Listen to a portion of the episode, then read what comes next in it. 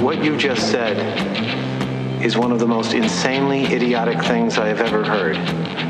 At no point in your rambling, incoherent response were you even close to anything that could be considered a rational thought. Everyone in this room is now dumber for having listened to it.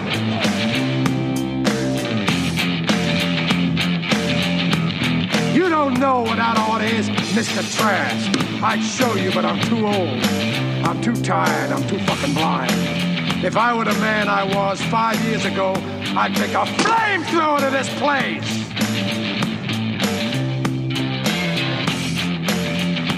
Do you understand the words that are coming out of my mouth? You want answers? I think I'm entitled. You want answers? I want the truth. You can't handle the truth. We've said it once. We've said it before. We've said it a million times. The truth shall always set you free. This is Tim, the Mad Ramblings of a Gen Xer, bringing it live, bringing it fresh, bringing it funky. It's been a while. It's been a hiccup because of the fact that we've had some other projects that we've been working on, and we're getting back to, doing the podcast because we we need to because I think it's important. I think it's important to have a voice. I think it's important to say things. I think it's important to get out there and speak your mind, and that's what I want to do today. And one of the first things I want to speak my mind about is artificial intelligence. Is it going to be a threat to humanity? And I laugh because you think about this for a minute and you think about ChatGPT and you think about how people are using it, and how people are trying to find a way to use it, and how people want to harness this power. And to me, I, I um I, I kind of wanted to understand a little bit more about it. So I signed up for a ChatGPT account. I did some work on it. I tried doing some different things. I tried having it writing creative writing. I tried to have it write some HTML code. I've tried I've tried a bunch of other different things. And honestly, my my general assessment at the end was it's a glorified Google for lazy people. That's what it is. Because of the fact that you are looking for an answer, you're looking for a quick response, you are looking for something that's going to turn around and give you something that you should go and look for on yourself and you're going you're creating a crutch for a generation who already has a difficulty or a difficult time being able to communicate and understand and function in society. And now you're making it easier for them justifying the answers when there's no ability to go and harness their own mind power and do things on their own. Now, the big the big threat has always been Will uh, you know? Is there a possibility that it's Skynet, man? It's Skynet, man. Man, it's gonna take us all down. It, this is not conspiracy theory Tuesday, but you know, I always worry about Skynet coming in, artificial intelligence taking over the nuclear silos, and and and sending out the you know, the end of existence for humanity. Is it inconceivable? He didn't fall? Inconceivable. You keep using the word. I don't think it means what you think it means. Well, Geoffrey Hinton, a computer scientist who's also called the godfather of artificial intelligence, says that it's not inconceivable that AI may develop to a point where it poses a threat to humanity.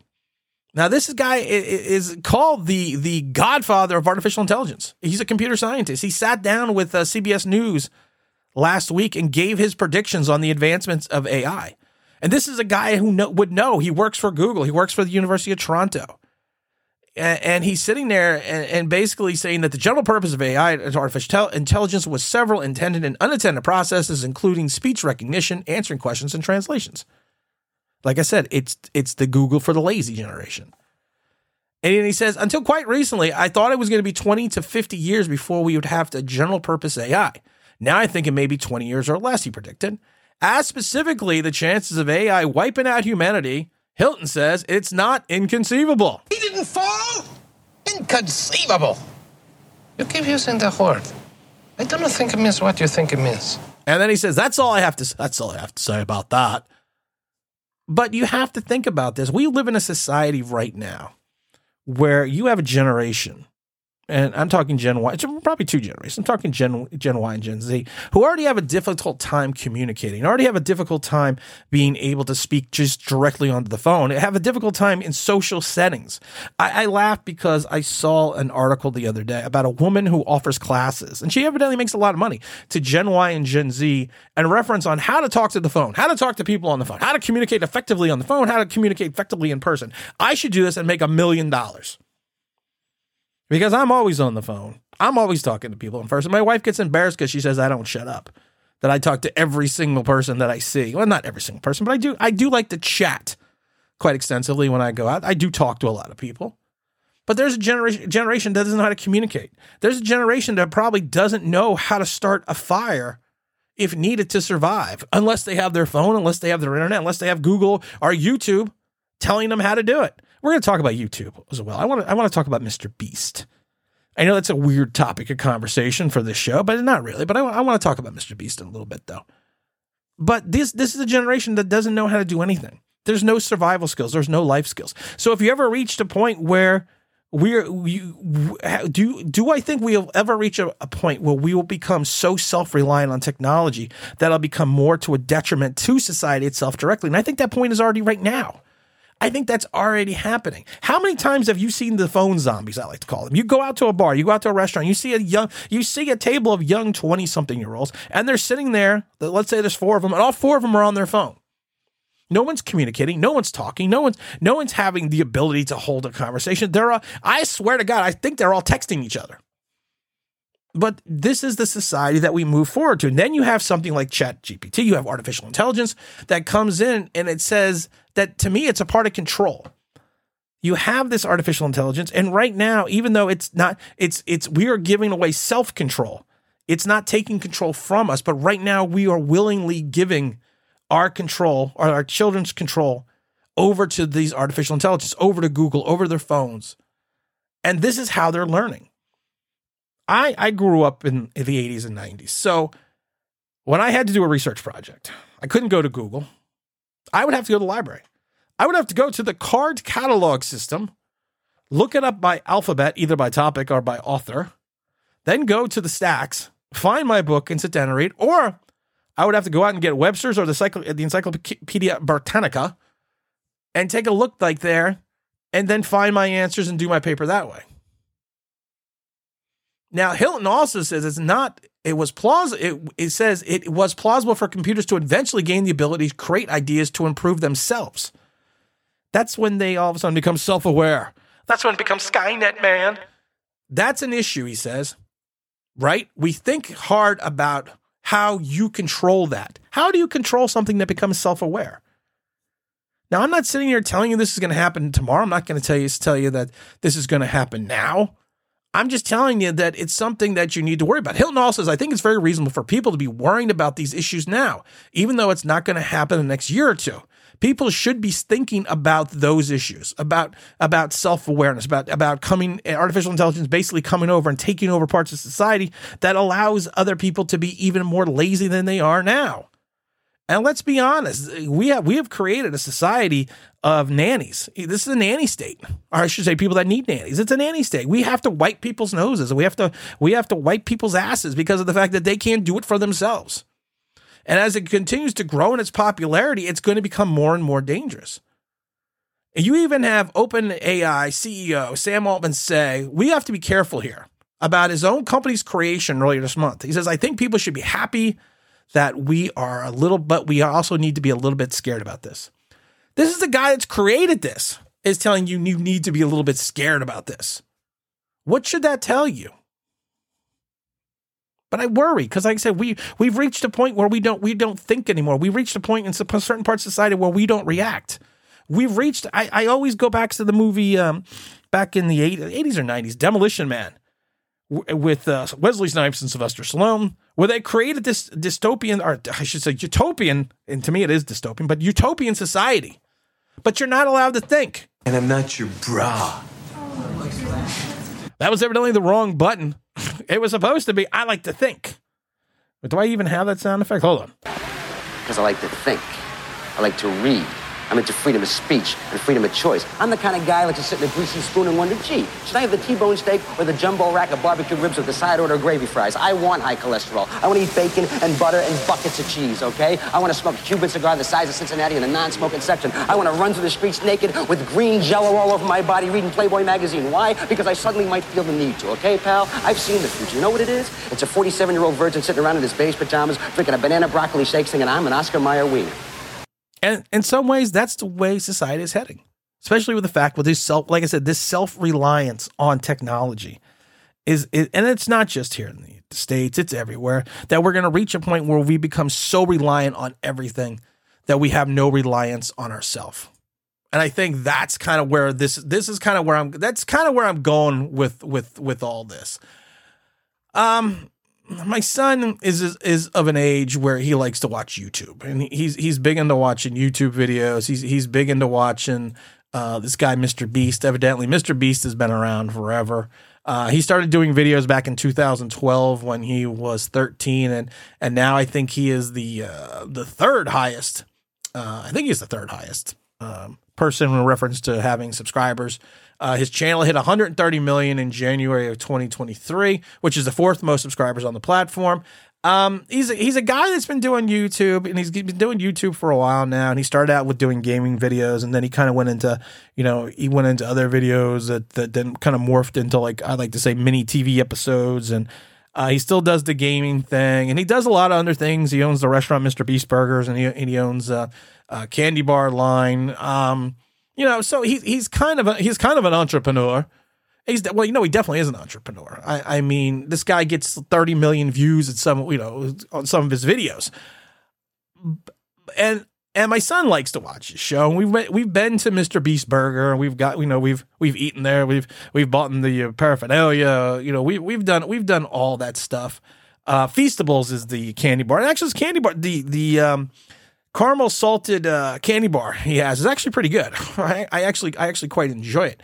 But there are certain people out there that I don't know if it's because of the fact that they uh, they disagree with him or or they just don't like his success. But there are some people that call him are are are basically calling him now the Antichrist because he does certain things because he he makes he donates things and these are liberals that are basically freaking out on this kid he's 24 years old they call him the antichrist they call him demonic because he does things he's very he's a philanthropist he likes to, you know, he even has Mr. Beast philanthropy. I can never say that word correctly. Uh, so he gives away a lot of the money. He actually, his very first, he even talks about his very first um, check that he got from a partner or sponsor was $10,000. He went on the street and gave it away. And this guy's name is Jimmy Donaldson. So he, he makes a lot of good feel good videos as well. And I, I enjoy, like I, said, I enjoy watching him. I watch him. Uh, my son also watches uh, Ryan Trahan, Let's Game It Out. And, you know, some of these other things that I watch with him because, you know, being a dad, I, you know, or trying to be a good dad, I, w- I want to see what my son's interested in. I want, I want to try to be a part of it if I can. So we watch a lot of Mr. Beast's videos. And some of the videos that are disturbing people is the fact that he had one video where he went and cured or, or he went and, um, uh, he, he did, he paid for a surgery that had allowed a thousand blind people to see for the first time.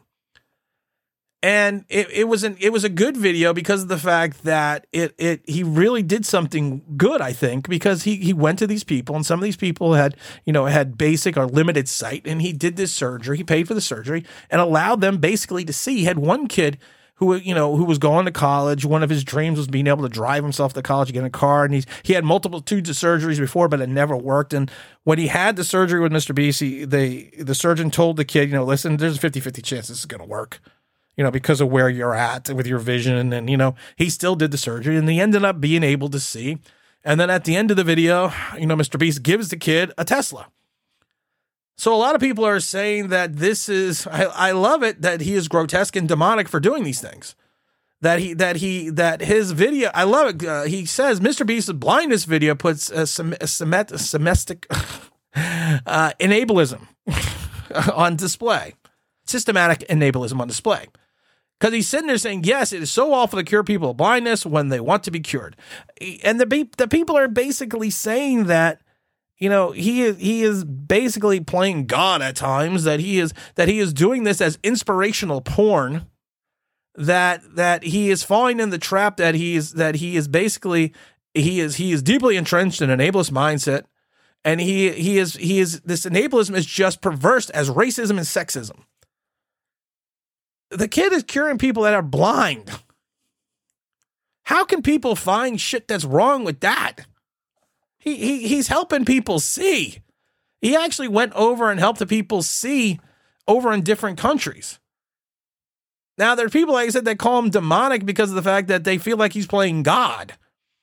That he is helping, that he's helping people that he he is using that he's regarding I love it because one person said he's regarding disa- disabilities as something that needs to be solved.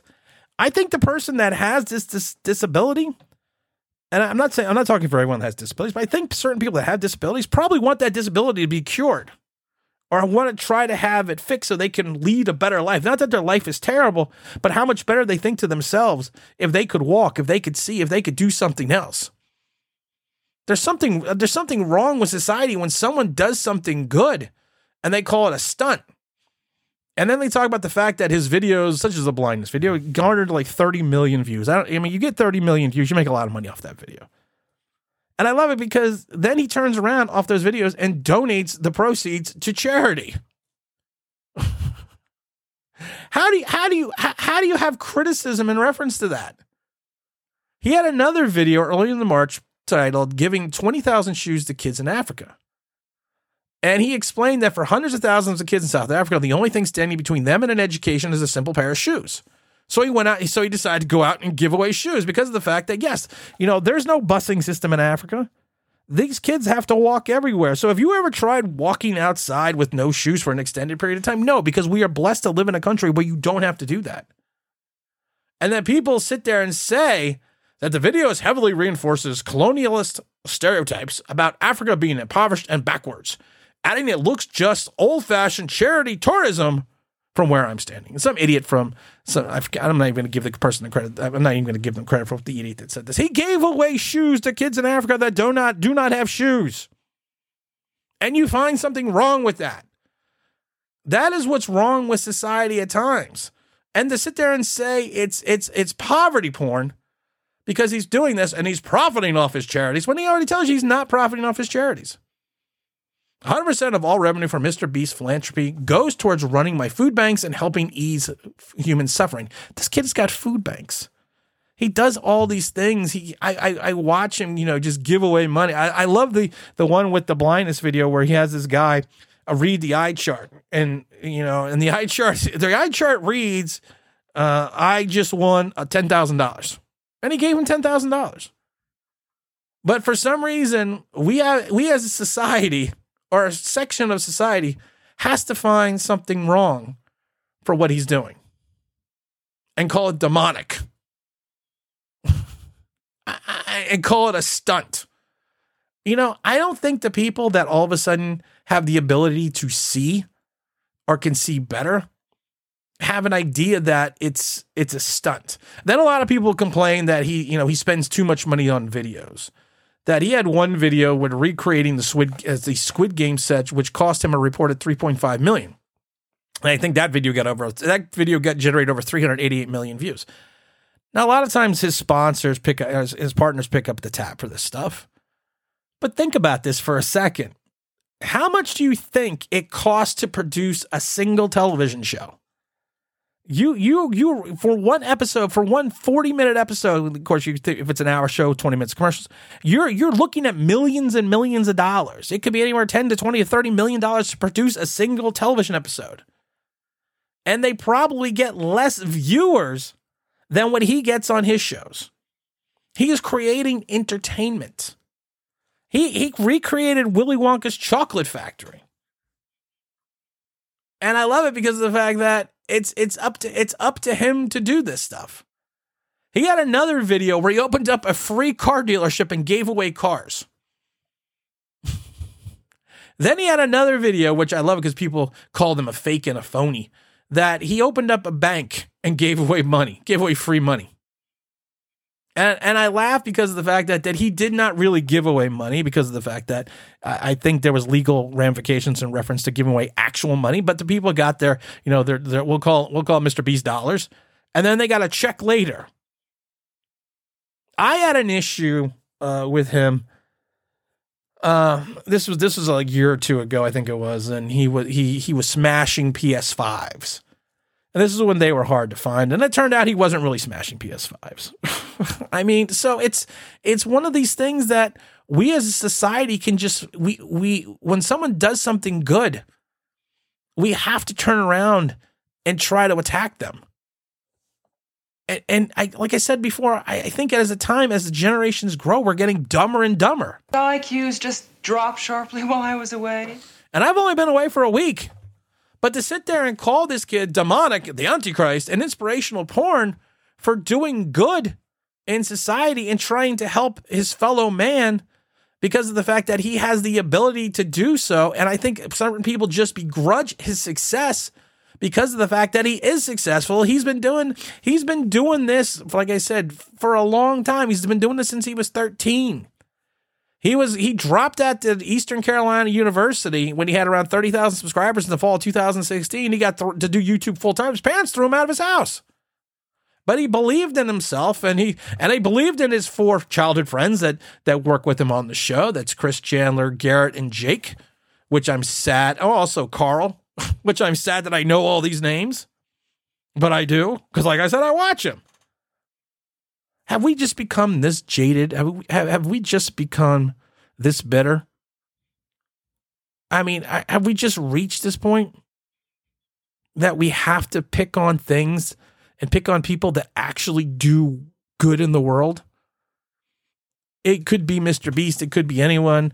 It, it, it, but do we really have we really have we become have we become that cynical or are we just that not happy with ourselves that we turn around and have to f- find fault with those who do well and do good and help others. I think we're going to end it on that note today. We're going to talk about the, some of the bills that New York State's trying to pass about banning gas stoves again and how only having electric stoves in new homes. But that's a show for another day. This is Tim. This is Get Off My Lawn, the mad ramblings of a Gen Xer. And you know what, guys? I'm out of here.